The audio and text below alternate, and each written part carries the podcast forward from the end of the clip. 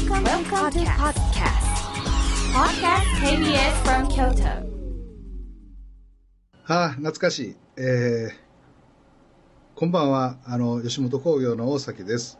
で、えっと、今日のゲストは、ミリオンセラービリギャルの著者で、教育者、経営者である、坪田信孝さんということなんですけれども、先ほどあの、坪田君にお願いをして、えーこれからずっと毎回毎回一緒に喋ってねとお願いしました。えっと、KBS 京都のディレクターの方にも、それでお願いしますと、今言いました。あの、坪田君、はい。ちょっと俺さっき喋るわな。あ、わかりました。こんばんは、坪田塾塾長の坪田信孝です。よろしくお願いします。あの、坪田君とは中津で3回ぐらいか、はい。トークショーみたいなのをして、はい。で、その前も、才能の正体っていう本を坪田先生が出されて、はいそれのキャンペーンで、東名阪、福岡、福岡も。はい。4カ所回ったりもしました。楽しかったですよね、なんかね。本当にありがとうございます。それでちょっと味を占めて、坪田君と一緒にと思ってます。はい。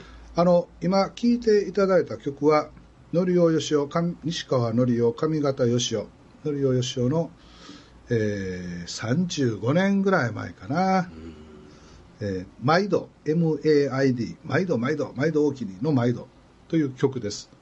あの、これは、その頃僕、のりおよしおさんのマネージャーをやらさせてもらってて、えーっと当時ブルース・ブラザースが流行っててラップも流行ってて、うん。ノルウェショで、うん、とラップも取り入れたブルース・ブラザース用のようなバンドを作りたいと思って、ノリさんとヨッさんにこんなんやりたいんやという話をしました。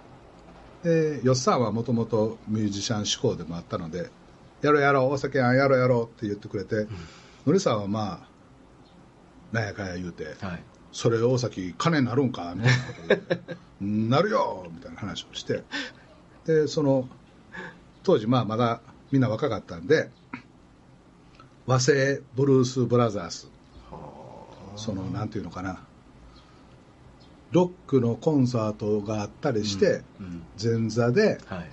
コメディアンの2人が出てきて、うんちょっとステップを踏んでこんな歌を歌ってはい。前座のくせに本番のバンドを飛ばしてしまう ぐらいのやつなるほど。で当時野良義雄という漫才師の人は、はいあ人がいて 漫才師の2人ははい。すごく面白かったんだけど、うんその世間的には評価されてなくってああ、そうなんですね。あの無冠の帝王みたいに言われてて、えっと新助龍介がうんはい。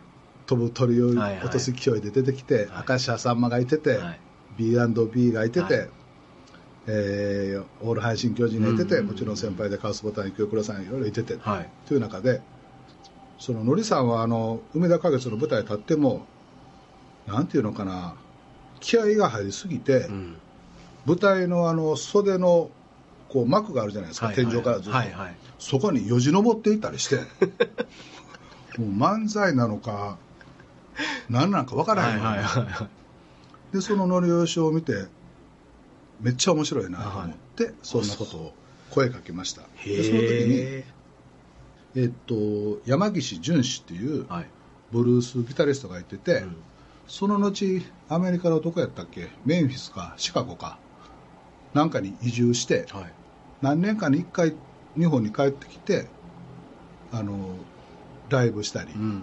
チャーさん？はいはい。ジョニー・はいリーサンド・チャーのチャーさんとかとやったりしてて、へまああのもう歯が末期の汚いやつで であの歯でギターカー弾いたりするやつで。はいはい。でバンドを組んでたりしてたんやけど、あこの山岸淳氏やったらのりおよしおの面倒を見てくれるしのりおよしおも山岸淳氏やったら相性ええん違うかなと思って、ほえーのりおよしおブラザースバンドっていうのを作ってえー出した曲がこれでした。へでその前後ぐらいにちょうどあのウォークマンがーはいはいはいはいはい。で世に出た時はい、で,、確かにそれぐらいですね。で調子に乗ってウォークマンで聴ける漫才やろうやみたいな話をお朝日放送音楽出版の橋本さんっていう人と一緒にやったりして、ええあのザ・漫才のあの頃の漫才をうん。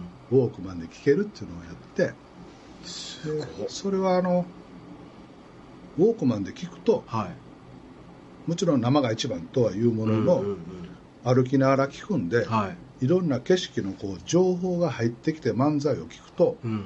また違うちょっとプチ感動があったりするなんるほど。でそれはすごく面白いなと思ってて、ごめんちょっと話が長くなるんですけどその体験と通じるものが僕あのニューヨークに初めて行った時に、うん3040年ぐらい前かな、はいまあまだあのなんだっけ平和なニューヨークじゃなかった時にね、はい。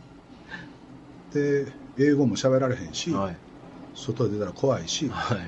ニューヨークのホテルの安い宿のホテルで1日うん。外にも出んと、はい何日にニューヨークか分からへんけど 歩いてた時にちょうどその時に池波正太郎さんの「鬼平犯科帳」かなんかの本を何冊かえー文庫本を持って行ってて、ニューヨークにですね。はい。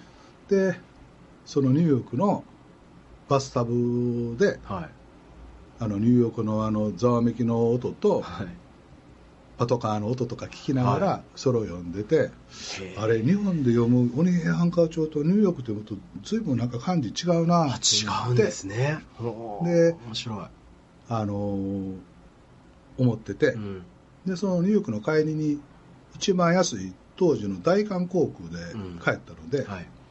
ソウルにも一泊せなあかんみたいになって、うんうでまたソウルのホテルで「鬼平犯科帳」の続きを読んで、はい。で東京へ戻ってきて、うんあ大阪へ戻ってきたな、はい当時はで続きの「鬼平犯科帳」を読んで,、はい。でこのニューヨークソウル大阪の落差の中でうん。同じコンテンツを。あのコンテンツを時代劇を読むっていうのは、はいすごくなんかいろんなこう揺さぶられるもんがあって面白い。あこれおもろいなと、はい。ウォークマンも面白かったけど、はい。い、ろんな本をいろんな場所でいろんな環境で読む、この落差を楽しむっていうのがなんか発想の元みたいになっててへえ。面白いなと思っていや、面白いです。でこれはちょっとまた後ほどなぜそれが面白く感じたかっていうのを坪田先生にあの分析してもらいたいんだけど あそれでねはい。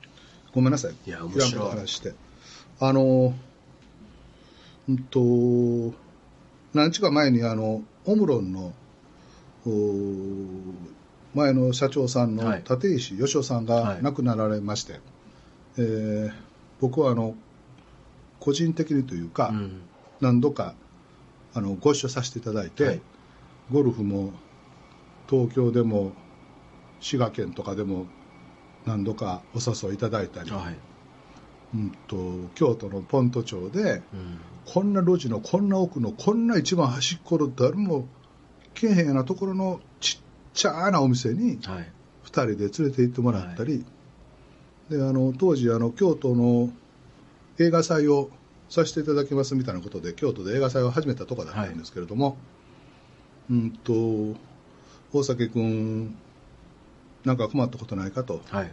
あったら何でも言ってきてえくれたらいいよ、はいまあ、困ったことはいっぱいあったんですけど まあそんなこともありがとうございますって言って、えはい。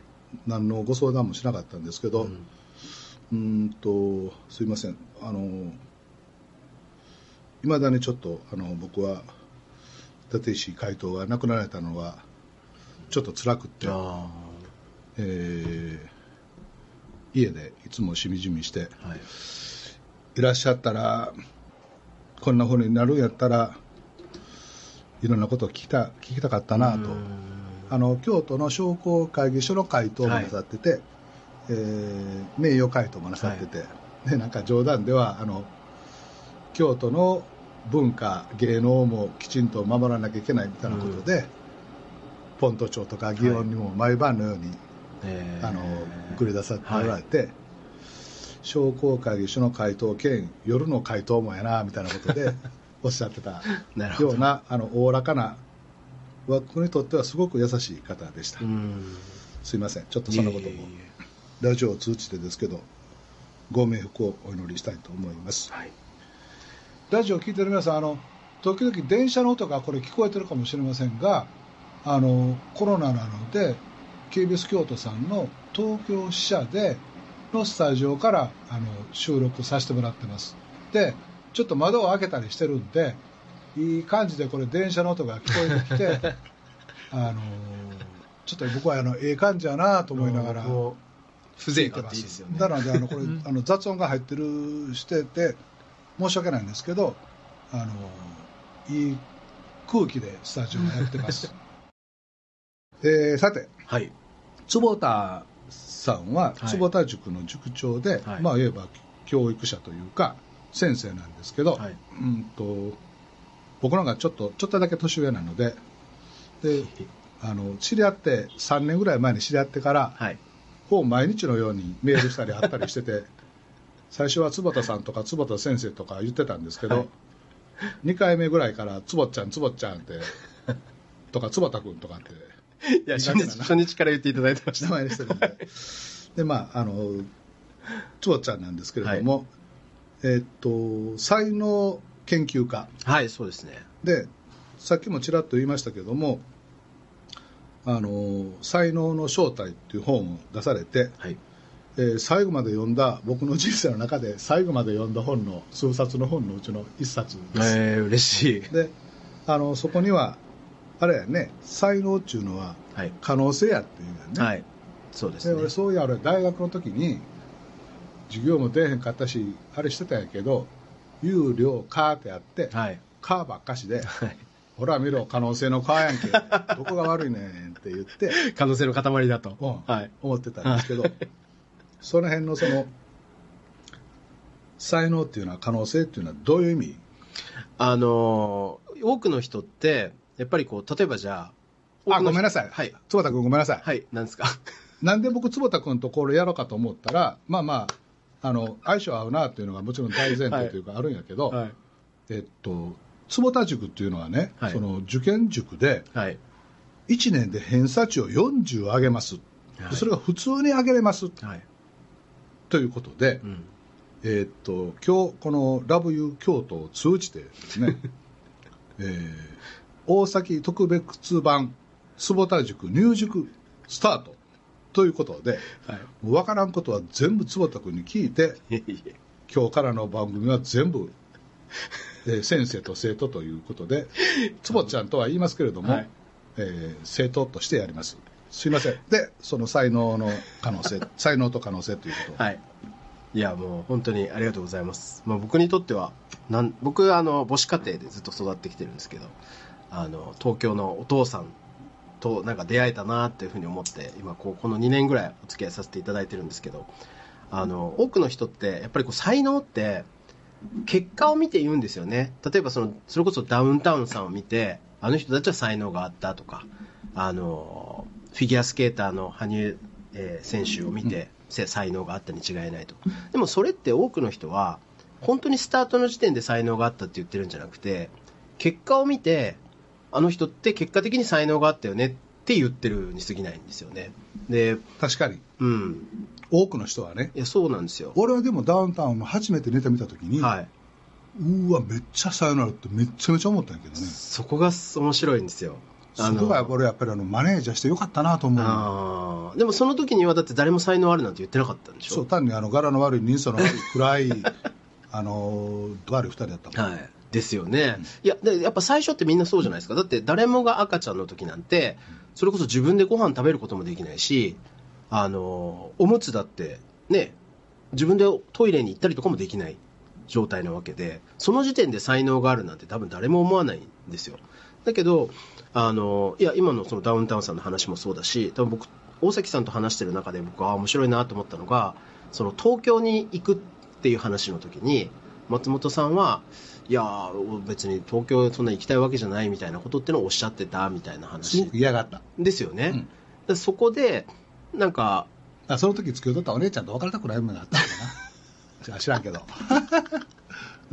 いやまあでそこでもしねじゃあ東京に行くって選択をしてなかったらじゃあ今のその才能あふれる松本さんっていうのがあったのかどうかなのかっていうまたなんか結局いろんなものの積み重ねを自分の可能性を信じてあるいは信じてくれてる人がいてうん。で背中を押されたことでどんどんどんどん磨いていって結果的に才能っていう風になってるんですよね、うん。でももともとあったよ、いやなのでそこがうん。もともとあったって思ったところっていうのは、うん。僕今僕最初のさっきのその鬼平犯科長の話も聞いてて、うん。めちゃくちゃ面白いなと思ったのが、うん多分大崎さんってうん。じゃあどういう人なのかって言った時にうん。僕多分やっぱプロデューサーなんだと思うんですよ。うん。で0から1を生み出すプロデューサーでじゃあどういうことをやってるかっていうとこれとこれを組み合わせたらうん。より価値が生まれるんじゃないのかなっていうふうに思う人なんだと思うんですよね、ですよね、うん。だから例えば僕よく言う。んですけどタイっているじゃないですかタイ好きですかおお魚のタイタイね。タイびっくりしたびっくりしたちゃうわ。何だと思ったんですか？あごめん。タイね。お魚のタイ。はいめでたいのタイ、はい。お魚のタイお好きですか？そうやね。あの焼いてもね見てもね何しても、お刺身でも美味しいね。そうですよね。で、まあ、めでたいって言われるぐらい、まあ、みんながお祝い事ではタイを食べるみたいなこともあるんですけど、じゃあ例えばそのタイをねその海で取ったままあの鱗もついたままあのぬめりがある状態でガブッと一口噛んだら、うん。これって誰もがうまいって思うはずがないと思うんですよ。タコであろうがあのナマコであろうがな。そうそうそうそうそう。思わないじゃないですか。であれちゃんと鱗を取ってみ真水で洗ってでちゃんと3枚におろして切ったり煮たり塩なんていうんですかね塩をかけたりなんとか醤油かけつけたりとかすることで美味しくなるわけじゃないですか。分かりやすいわ。偏差値40上がった今でもう俺。ありがとうございます。確かに。そういうことなんですよなのナマコもそうやもんな。そんなもん食べるとか誰も思いやえへん思わないじゃないですか。でそれをちょっとかえしかもこれもまた包丁をどう入れるかとか。ジミーちゃんナマコ説やな、なるほど。誰も売れると思ってなかったのにな。そうそういうことだと思います。まあさんま君がうん。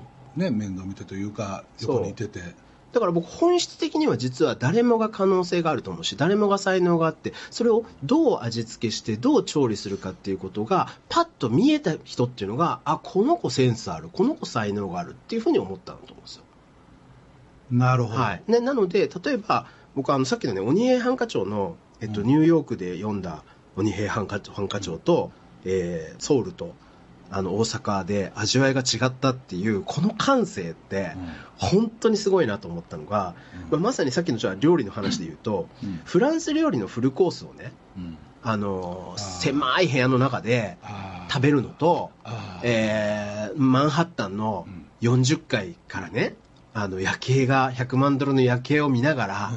素敵な女性あるいは大崎さんと一緒にこうご飯をあのフルコースを食べる。うん。同じ料理でもうん。味って絶対違うじゃないですか、違うねあのね、はい。それで思い出したけど、はい。牛乳をね、え朝ね、えはい。あの美味しそうなガラスの瓶に入れて、うんうん。腰に手当ててゴクゴクっと飲む時の牛乳とはい。夜中の3時頃に目が覚めて、冷蔵庫開けて、はい。あの犬がペロペロ舐めるように、ええええ。ああいうちょっと深めのお皿に牛乳入れて、はい四つん這いになって飲んだ時と全然味違うの 俺一回試したことがあって。なんでそれを試そうと思ったんですか？あのうーワンうーって言いながらペロって舐めたらもう全然そのなんちゅうのゾクゾクっとしてそれね相当ストレス溜まってたんだと思います。あそうか。その人間犬というか なるほど。全然その味味を比べるんじゃない、うんうん。その飲み方でね。自分ってこんなうんうん。とこも、なるほど。にまあ、人としてこんなとこもあるんかみたいなちょっと面白い。深いとこ行って面白い。怖かってはい。あの二度とそれをやってないんやけどはい。ごめんちょっと話それだけど。いやでも本来ほら牛乳って牛の乳なわけで、うん。そう四つん這いで飲んだ方がもしかしたら一番美味しいのかもしれないじゃないですか、あの夜中の2時か3時の飲んだ時あ怖かったな 面白い。だからそれをやろうと思った発想っていうのが素晴らしいなと思うんですけど。だからやっぱりその同じコンテンツ牛乳もコンテンツだし、えーまあ、芸人さんが作るものっていうのもコンテンツなんですけどあるいは鬼平犯科帳だってコンテンツでそれをどういう場所でどういうシチュエーションで読むのが読んだから読んだことによって味って変わるわけですよね絶対に、本当に変わった、うん、そう。だから今回のも今僕初めて今回その、えー曲を今聴かせていただいたんですけど、うん。やっぱ一周回ってすごく前衛的というか、そうやねん。ね、今でも全然まあのりさんの声がちょっとあれやったけど。あの演歌ラップというか、うん。本当に。ラップなんよ。ラップですよね。うん。それはね西川のりおよしおのネタではい。応援団のネタがあって、うんうんうん。ちょっとはっきり覚えてないけど「いいよ」ってやって「はいえいえい」ってやって下にこう向かって、はい。あの拳を右と左でドンドンドンドンドンドンドンドンドンドンドンドンドンドンドンドンドンドンドンってやってはい。さて私は何本ついたでしょうっていうオチがあるやつがあって俺はそれをもうめっちゃめちゃ面白くってそっからそのネタを見た時にはい。そののりおよしおブラザースバンドを思いついたんやけど。ちょ意味がわかんない。あ そう。いっぱい思い出これいいね。ラジオいいね。いっぱい思い出すわ。いや、そこがやっぱすごい。うん。あの、いや、なので、結局、今のもね、今、その、どんどんどんってさて、何回ついたでしょう。よし、ブラザーズバンドや、もう、もう、この意味がわからないですよ。ここのロジックを、多分解明すると、うん。プロデュースっていうか、なんか要は人の才能っていうものをどう引き出すかとか、磨き上げるかっていう、なんか大きなヒントになるような気がするんですけどね。う。うん、だって幕を登ってる人を見てね、あこれ面白いないやもちろんその行動は面白いですけど、多くの人にとっては、うん。なんだあれとかそう。あの喋りでどうにかしろよとか多分結構批判的な目で見たりとかすると思うんですよね。漫才はしゃべくりが王道でそうそうそうそうそうそ時にママイクの前立ってセンターマイクの前立ってないやん その頃の吉本今も面白いけど面白かったな。ういやなのでそうやって今面白かったなで僕なんかやっぱ今日才能を引き出せる人の共通点って面白がれる人なんですよね、なんか明らかな失敗とか、こうピンチとかリスクみたいなのを、いやこれおもろいなこれもうちょっとこうしたらええのになっていうふうに考えれる人なのかなっていうのを最近。なるほど。坪田先生が書かれた「才能の正体はい」の中に、はい。その才能があるっていうのを、はい。えっとその人に合った動機づけ。うんうん。でその認知と情情動と欲求っはいはい。て書いてあったはいけど、そうですね。あれはどういうこと？あの いやいや例えば、まあ、要は いやいや、ありがとうございます。いやいやいや、わざわざありがとうございます。あの、まあ、簡単に言うと、例えばさっき、もう実は大崎さんが、もうさっきの、えー曲の話の中でもうすでにおっしゃったことなんですけど、なんていうんですかね。これ、儲かるんっていうふうなことを言われたっておっしゃったじゃないですか。うんじゃあその時に、あ、儲かる儲かるみたいな。うんで、これって、儲かるっていうことが、えーやる気につながる人もいれば、うん。そう、儲かるか儲かるかは関係ない。うん。なんかどう音楽的に素晴らしいかみたいなことを気にする人もいれば、あのもっと言うと奥さんから褒められたいっていうのをモチベーションに感じる人もいると思うんですよね。うん。でなのでそういうその人のモチベーションがどの角度にあるのかっていうものを見極めて提示するっていうのが簡単に言うと認知とか情動とか欲求ってことなんですけど。はい、そのあれでしょ？やればできるって言ったらあかんねんな。そうそうそうなんですよ。なんで？だってできる。やればできる子やんとかよく言うやん。いや、言いますよね。でも、ほ、本当にやればできるかって言ったら、できないこと多い。ですよね。無理無理。例えばじゃあ、僕らが今からね、その、じゃあ人間っていうのは無限の可能性があるんだと。そうそう。100メートル10秒切れる大崎今から切れる。やればできるよ。そう。いやいや、それは、ちょっともう、なんていうんですかね無理や筋そう、筋力とか、年齢とか、老人やもん。そう 老化やもん。そう、多分ね、NBA のアメリカのプロバスケットボール選手になれるかって言ったら、それはやっぱり、もうそもそもの身長が違うとか、まあ、もちろんそれが理由だけじゃないと思うんですけど、いろいろ理由があって、でも例えばですけど、もうお金に物を言わせてですね、世界最高レベルのコーチを集めて、うん。で、こう、よし、じゃあバスケットの選手を目指すぞと。うん。で、練習するとするじゃないですか。うんである段階でやっぱりどんだけ練習しても、あうん。これは無理だなって気づく瞬間ってあるんですよ、うん。やればできるっていう観点だったら。無理。でも無理ってなった瞬間に、うんあやっぱ無理だよねって言ってやめるんですよね。でもやめたやめた。そう。だけどもしこれをね1年間うん。必死で練習したら何が起こるかっていうと、うん。多分スタート時点より1年後はめちゃくちゃバスケが上手くなってるはずなんですよ。うんこれ多分比べたらね。そう。1年前と比べたらね。そうそうそう。大崎の物差しだけでね。そうなんですよ、ぜまさにそうで、絶対的な基準で考えたら、めちゃくちゃ伸びてるわけで、だけど、多くの人っていうのは、例えばじゃあ芸人になろうと思って、あのやっぱもう、遠くにいるね、ダウンタウンさんとか、明石家さんまさんとかを見てると、最初の1年、2年、あるいは5年ぐらい、必死でな自分なりにいろいろやっても、全然伸びない、うん。さあ、諦めるじゃないですか。うん。で諦めずに、何かやれば、正確には伸びるなので。うん。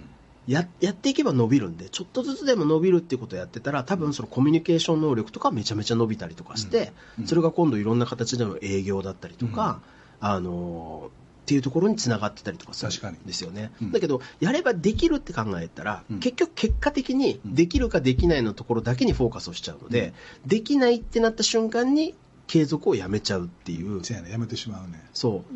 だから、やればできるって、うんなんかね、最初は、頑張ろうとするための、なんかこう、いいな魔法の言葉なんですけど、うんすぐやめちゃう魔法の言葉でもあるんですよね。俺なんかははい。例えばギター弾いてえフォークシンガーになってえ。はい。加藤和彦や岡林信康のようになりたいボブ・ディランのようになりたいと思って、はい。お母ちゃんに言ってギター買ってもらって はい。やるんやけど、はい。もう全然あかんのよな でなんかの表紙に学校ではい。友達が弾いてるのを見て、えあもう全然あかんとえ。はい。もう一生無理やはい。って分かってしまって、えまあ、やめてしまうえ。はい。諦めてしまうんだけど、はいでもそこでそのでも俺なりに頑張るんやと思って、うんギターを弾き続けるっていうのをはい。要しなかったんやけど、はいはいはいそれはどうしたらいいの？だからそこを多分その目標として、えー歌手になるっていうのを設定し続けてたりとかすると多分ダメで、そうか。はい、多分このちょっ歌手になりとねたかったんやフォークシンガーになりたかったんやでそこまで多分欲求がそれだったんですよね。でもある瞬間認知というか認知の部分っていうのはそう気づくことなんですけど、あのやっぱりこう歌手っていうのにはなれないっていうふうに その認知してしまうわけですよね。でもその認知を微妙に変えて例えばジャーンってなんていうんですか鳴らしたコードがねうん。あ前弾いた C コードよりこっちの方が美しいなって認知したりとかする、それ認知するよしてる。そうですよね。うん。でそこが楽しいっていうこの成長の方にうん。な目を向けると結構楽しいあのそれをだから向けられへんかったんよな。でもそれ多分欲求がそのなんかの成功みたいなところに強くあるのかもしれないんでだったら多分その成功しやすいところのやつをやった方がいいんだってことだと思うんです。よなんかあのまあ成功の欲求って言われるとちょっと恥ずかしいんやけど、はいはいはい。ギター一本ではい。肩に下げて、はい。容疑者に乗って、はい。旅から旅をする金融詩人よろしくフォークシンガーみたいなのをはい。16歳ぐらいの時にはい。すごく思ってて、はい。でもそれはそういう欲求というかそのイメージのそこが間ち設定が間違ってたということ、うん、で僕め間違ってたというよりも僕が今この2年間大崎さんと結構密にやり取りさせていただいて分かったことがあって多分 ショットガン型なんですよ飽きやすいってことやろ？気がするもうバーンって打ってうん。球がドーンってこう開いてういろんな方向に多分一気に飛ぶっていう。あそう。でなのでなんか一個のなんていうんですかねこう狙撃銃型ではあまりない感じがするんですよね。ーゴルゴ13ではないね。でいろんなことが興味があってでそれをなんか一気に刈り取りたいみたいな。あそうそうそうそうそうそう。そういうタイプでょしょだからもうなんかね種とかをいろんなところに植えておくんですよ、それあの9つのタイプで分けると何タイプなの？何タイプあでもいろんなのの複合型だと思います完全に。はい。あのそうこ9つの複合あのタイプっていうのは僕がまた書かせていてる「人間は9タイプ」っていう本で、あのそのタイプ別に人っていうのはこう、なんていう性格が違うから、うん。あの対応の仕方変えた方がいいですよっていう話なんですけど、大崎さんはもうちょっと特殊型ですね。その才能の正体とか人間は9つの9タイプタイプ、はい9タイプとか坪田君が出した本なんだけど、は今も売れててはいあの僕もまたこの機会に一応しっかり読むんでいえいえいえありがとうございます。あのー皆さんもあのコロナ禍のもと読んでいただいたら あのあなんか話してるのもすごく面白いなとそんな宣伝までしていただいてありがとうございます。いや宣伝のつもりじゃなくて僕は本当に面白いかなと思ったから。ありがとうございます。じゃあその、はい。才能をいわゆる伸ばすっていうのははい。どういうこと、うん、才能を伸ばすっていうのがどういうことかっていうと、うん。まあ、才能っていう言葉っていうのがもともとうん。才と脳に分かれるじゃないですか、うん。で脳っていうのがまあ能力ですよね。うん。で才っていうのは、うん。そのまあ、いろんな漢和辞典とかを見て語源を見ていただくと分かるんですけど、うん。角とか角っていう意味なんですよ。尖りっていうことなんですよね。エッジが効いてるよね。エッジが効いてるなんですよ。だから何かしら何でもみんな能力は持ってて例えば歌う、ね、歌えるしうん。話せるし、文字を書いたりとか、うん。まあ、コーヒー飲んだりとかできるんですけど、うん。そこの中にその尖りちょっとなんか触ったら痛みたいなとかなんかちょっと変だよねとかうんあのその尖りをどんどん尖らせていった能力っていうのが才能なんで、でもはい。俺みたいにはい、尖ってるとこなしで何でもまたら中途半端なんや。尖りギだらけですターもあるよ。ページは弾けます。でもそれ以上は弾けません、はい。なんとかですなんとかですみたいなんで、なんみんなその大体平均以下がいっぱいあるみたいなんやけど。それだとしたら逆に言うと、うん。でもそれがもし事実だったらですよ。事実だったとしたらできないことだらけっていうことが尖りなんですよね。で何がいいかというといやいやいやできないことだらけはできないことだらなきもとできないことなだらけは尖ってないや尖ってますよ。だって何もでき何もできないんですよ。何もできないってめちゃくちゃ尖ってるじゃないですか。でそうするといろんな人から助けてもらえたりとかするんですよだ例えばそう。そう。でしょ？せやねん。いろんな人に助けてもらえる。そうその能力が備わってるんですよ。だからもう劉備とか三国志の劉備なんてそのタイプじゃないですか。なるほど。ね関羽とかって言って強い武将だとか。そうか俺劉備よええようにめっちゃええように言ったら劉備タイプ。劉備タイプってことにしましょうじゃあ。あ沖縄にあの劉備っていうあの美味しい店あるけあど。知らんがなすごいあごめんなさい。じゃあその そのあの僕今66歳で、はい。もうすぐ67歳になって、えまあ、明日死ぬか10年後に死ぬか分からへんねんけど、うんうん。人生が死ぬ時にはい。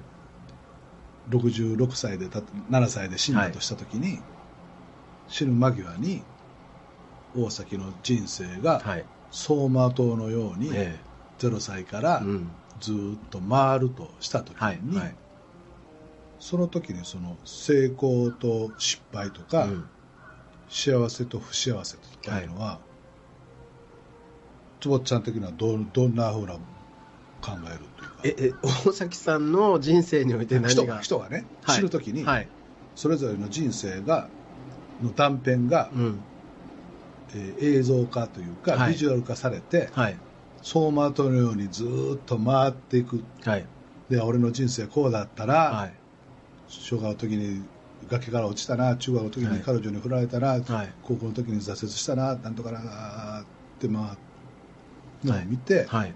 それぞれがああ俺の人生って困難だったんだな、まあ細々としてたけどよかったなとか、はい。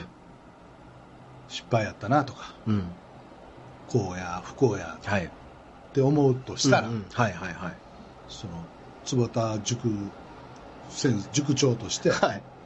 そのどういうふうに、はいそれを評考価するかか僕でもそういう意味で言うとですね今本当に今ので思い出す。あごめん。要するに、はい。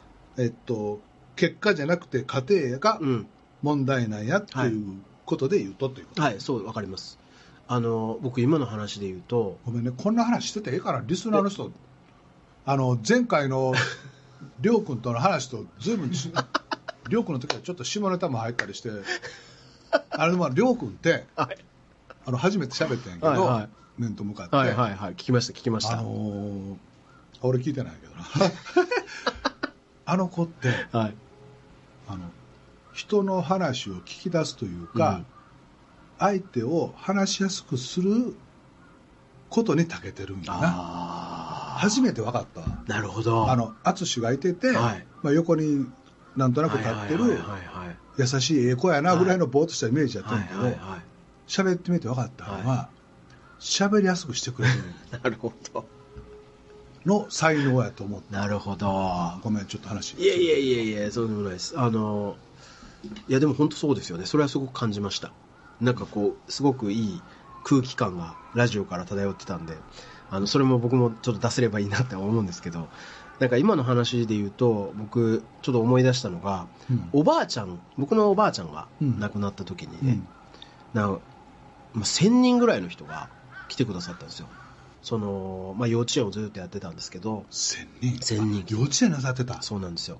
でもう一期生から、もうおじいちゃんですよ、もう60代とかのおじいちゃんとかが、いや、坪田先生にお世話になってって、で、集まってくださって、うん。で僕その時に結構衝撃を受けたんですけど、なんていうんですかね、こう、ああいうのってお葬式が終わった後に、ちょっとなんかいろいろ食べたりとかしながら、なんか個人の思い出みたいなのを、すごくこう言ったりするじゃないですか、うん。こういうことしてもらったとか、うん。こういう思い出があるみたいな、うん。でその中でね、うん。いや僕実はその60歳過ぎたおじいちゃんがですね、うん。まあ、おじおじいちゃんって言ったら失礼ですね。ごめんなさい。ああの当時当時の僕の感覚で、あのいやもうおじいちゃん。いやいやなんかいや僕ね僕の人生はねあの今ここで生きてるのは実はあの坪田先生のおかげなんですっておっしゃって、うん。えどういうことなんですかって言ったら自分がその集団就職でうん。なんか東京か名古屋かなんかに行った時に、まあ、自分はずっと車ををが欲しくてうん。一生懸命頑張ったと、うん。でまだ20代とかだし、うんで一生懸命頑張って何年か貯めてねで車を買ったと。さあそれがその買ってすぐぐらいにもうぶつけてしまって廃車になったと。うん。でもうちょっとそれで頑張ってきて数年間やってお金も貯めてやっと買ったのにそれが潰れて、うん。でもうなんか昇進でもう会社辞めてめっちゃわかるわ。そう地元戻ってきて。もう車命だねそうそうそうそう。れわかるわ。そうその年代の人みんなそうやってそうそうですよね。車車やねん。はい、うん。そうでなんか多分自分が頑張った証でもあるしね、うん。で憧れてたものっていうのやってたのに、うん。それがダメになってもう昇進で自分と戻ってきたら、うん。もうだから幼稚園卒業してから十何年経ってるのに、うん。駅から実家まで歩いてる途中でねうん「あ何々君」って言って、うん。ちょうどこう僕のおばあちゃんに、うん。あの会ったんだと。うん。そしたら、あ、覚えててくださったんだと思って、うん。あの、あ、ご無沙汰してますって言ったら、あんた元気なさそうやねと。どうしたのって言って。で、ちょっとじゃあ、うちに来てお茶でも飲みなさいって言って、言言って、で、どうしたのって言ったら、いや、実はこう、こう、こうでっていう話したら、うん。ちょっと待ってなさいって言って、うん。あの、違う部屋まで行って、うん。あの、当時、その、ひ100万だか120、30万だか、うん。いくらなのって言って、自分が老後のお金って言って貯めてたやつを、パンって渡してくれたすごいな。そう。で、すごいね。えなんでこんなことの？100万はすごいそうなんですよ。であのーその車代ぐらいを出してくれてであそれの車代と大違いや。それ でなんでなんでこんなねそのしてくれるんですかって言ったら私の別に老後なんかより今からのあなたはこれからまだ20とかでしょと。ここからの人生でそんなへこんでるようじゃダメだと。でもっとあなたは世の中に貢献しなさいって言ってつぼちゃんのおばあさんおばあちゃんがしてくれたって言ってこう言っていたおっしゃったんですよ。でそういう話がバンバン出てきてで家族誰一人知らなかったんですよ で僕はそこに驚いたというかもし僕が同じことやってたら僕めっちゃ多分ラジオとかで言うんですよ。でだけど亡くなるまで誰一人知らなくてそれをずーっとやってきたからこそ1000人集まるんだと。へみんなが心から泣いてるんだってなった時に、うん。なんか、あ、これが僕人生における成功なんやなっていうのをすごい僕は感じたというか、そっかだからその途中途中で、なんていうんですか、出会う人に対して、自分が多分それなりにできる精一杯のことっていうことをやってきたっていうことが最後尖りになってて、僕でそれを、そうかそれを尖りになってって言ったらいいねやそう、そうなんですよ。で、多分それが尖りになって僕がものすごい影響を受けたんですよね。あ、こんな風になろうみたいな。なるほどそそれがつぼちゃんは何歳の頃？いや、だから僕が20何歳とかです。25ぐらい。若い時にそのはい気づきというか発見があってはい。よかったよねっていうのもあれ変な言い方やけどでもなんかその時にその話聞いた後に、そのいわゆるその棺桶がうん光るんですよね。なんかもう話を聞くと。いやそりゃそう今そう。だからさっきの今の鬼平犯科長の話じゃないんですけど、うん今まではただのおばあちゃんの棺桶だったのが、うんその、その話を聞いた後に、そのある種のコンテンツ、コンテンツって言ったら変ですね、が、コンテンツいや いやいやいや、でもまあ中中身久保田先生コンテンツってあコンテンまあでもまあ、そのお葬式っていうコンテンツじゃないですか、ある意味ね。そう言い方ちょっとごめんなさい。でもちょっとだけわかるわかるってちょっとだけ言うのも失礼やけど。そうだからその人の人生とかが全部変わって次の人のところまで受け継がれるみたいな。だから多分その大崎さんが今までやってきたことって。かる。ちょっとわあの、はい自分のことに今あのやってたんやけど、はうちのほくろも幼稚園の先生してて。い、あそうなんですか、うん、で幼稚園も開けるみたいになってんけど、はい、俺のおじいちゃんとおふくろのおじいちゃんがちょっと揉めて亡くなったんやけど、はいはい赤い靴幼稚園っていうのにしようって名前決めてやってたけど、は確かにおふくろが死んだ時とかも今もそうやねんけど、はい。当時の教え子のもう今50歳60歳になってる人たちが、はいお墓参りに来てくれんのよな、へで俺にあの「ひろしお兄ちゃん今日大崎先生とお墓参り行ってきた」とかってメールくれたんですよ。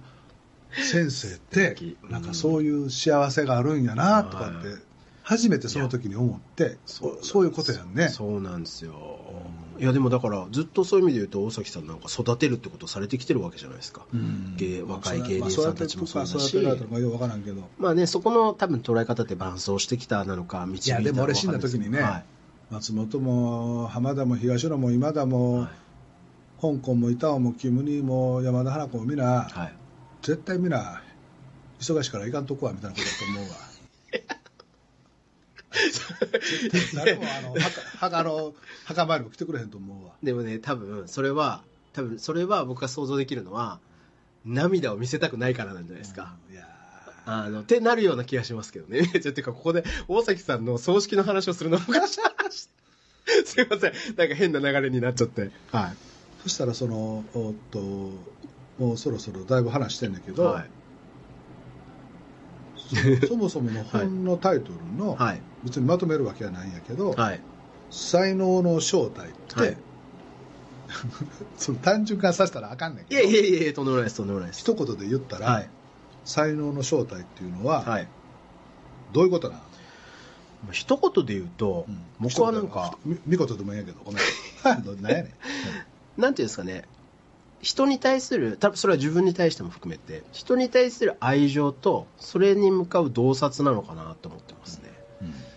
なんだろう、洞察、僕だから大崎さんと初めてお会いした時に、うん。この人すごいなと思ったし、これなんかそのおべんちゃらみたいに聞こえるんですごい嫌なんですけど、ただ、聞こえるから言いたくないっていうのも、あ、聞こえそうだから言わないじゃなくて、ストレートに言うと、なんか、うん。この人のために何かしたいっていうふうに思ったんですよ。で、それは、え？お金ちょうだいなんかやってお金ちょうだいいやでもねそはの、理ほんまお金しようよこんなそう、だんだん払ってきますね。ないねえらこっちゃいやいや、面白いんですけど、あの、劉備とかってそういうタイプなんだと思うんですけど、うんあの、なんか、有名な漢漢文の言葉でね、死は己を知る者のために死すっていうことがああなんか聞いたことあるね、ありますよね。うんつまり、なん偉偉い人というか素晴ら優れた人っていうのは自分のことを本当に理解してくれる人のためだったら命を投げ出すことっていうのも厭わないっていうような意味なんですけど。なでもこれって逆に言うとほとんどの人は自分のことって分かってもらえないってことだと思うんですよね。うんそうか。そう。なんでかっていうと多分みんな自分のことしか考えてないから。うん。ね。他の人のことまで理解しようっていう。別にそれが悪いわけない人っていうのはそうそうそうそういうもん、そうそうそういうもんじゃないですかであくまでその何70億人いるうちの一人だし、うん。みんなそれぞれ自分の人生のことを考えてるわけで、うん。多分誰も自分のことを本当の意味で理解しようとする人ってのはいない中ででもそれを本当に愛情を持って、うん。この人のいいところってどういうところなんだろうとか、あこの人ってこういう人だなって。うん。だからここに腰をかけてこういうふうにしたらもっとこの人伸びるよねっていうなんかそういう目線洞察。確かにそういうことで言うと、はい。つぼちゃんはその教職というか先生っていうのが、はい。やっぱり天職やったよな。いや、そうなんですかね。いや、でもまあ、環境からしたらそうかもしれないですね。そうやんね、ん。その時のおばあちゃんとの、まあ、出会いというか、はい。気づきというかそうですね。思い出があって、それははい。それはもう導かれたなってのはすごく思いますね、でもその頃は別に先生になるとか思ってなかったよね。思ってないですねほんで別にアメリカに留学大学に行ったんやんな、はい。あのまあ僕高校でニュージーランド行って大学でアメリカ行って、えー名古屋に行ってるんですけど。英語喋れてたの？いや喋れないです。ニュージーランドのだからニュージーランド行ったんです。そうですそうですへえはいでその語学学校みたいなとこ行っていやあの高校に。高校に？行って、はいそうなんでえすその時に すごいね。高校に行った時は英語喋れたいや喋れないです。だから高校で、まあ、むしろ学んだみたいな感じです。すごいな。いえいえとんでもないです。大学で？はいえ心理学やって心理学。はい。サイコロジーメジャーっていう、はい、心理学。サイコロ？サイサイコロジー。心理心理学です。はい。4年間。そうですね。はい。じゃあその 自分の質問もちょっと情けやと思うんやけどそのアメリカのお姉ちゃんとかも付き合ったことある なんていいいですねこの。最後にそういうなんかタッチのものが来るのが僕は大崎さんらしくて好きです。意外と はい。あのそういう時にアメリカのお姉ちゃんとは付き合えなくってはい。韓国のお姉ちゃんと付き合ったとかなそんなパターン多いよな。僕でもそういう意味で言うと、うん僕もちろんアメリカの方とはもう付き合いをさせていただいたんですけどいやあのやったやったやった。先生やったでそその頃は独身やからな別に。そうですね、僕だから南極大陸以外の女性とお付き合いしてきました。あそ そうですね。そこはあのまだわわ若かったですしなんかこういろんな方とご縁があってはい。うへえそう。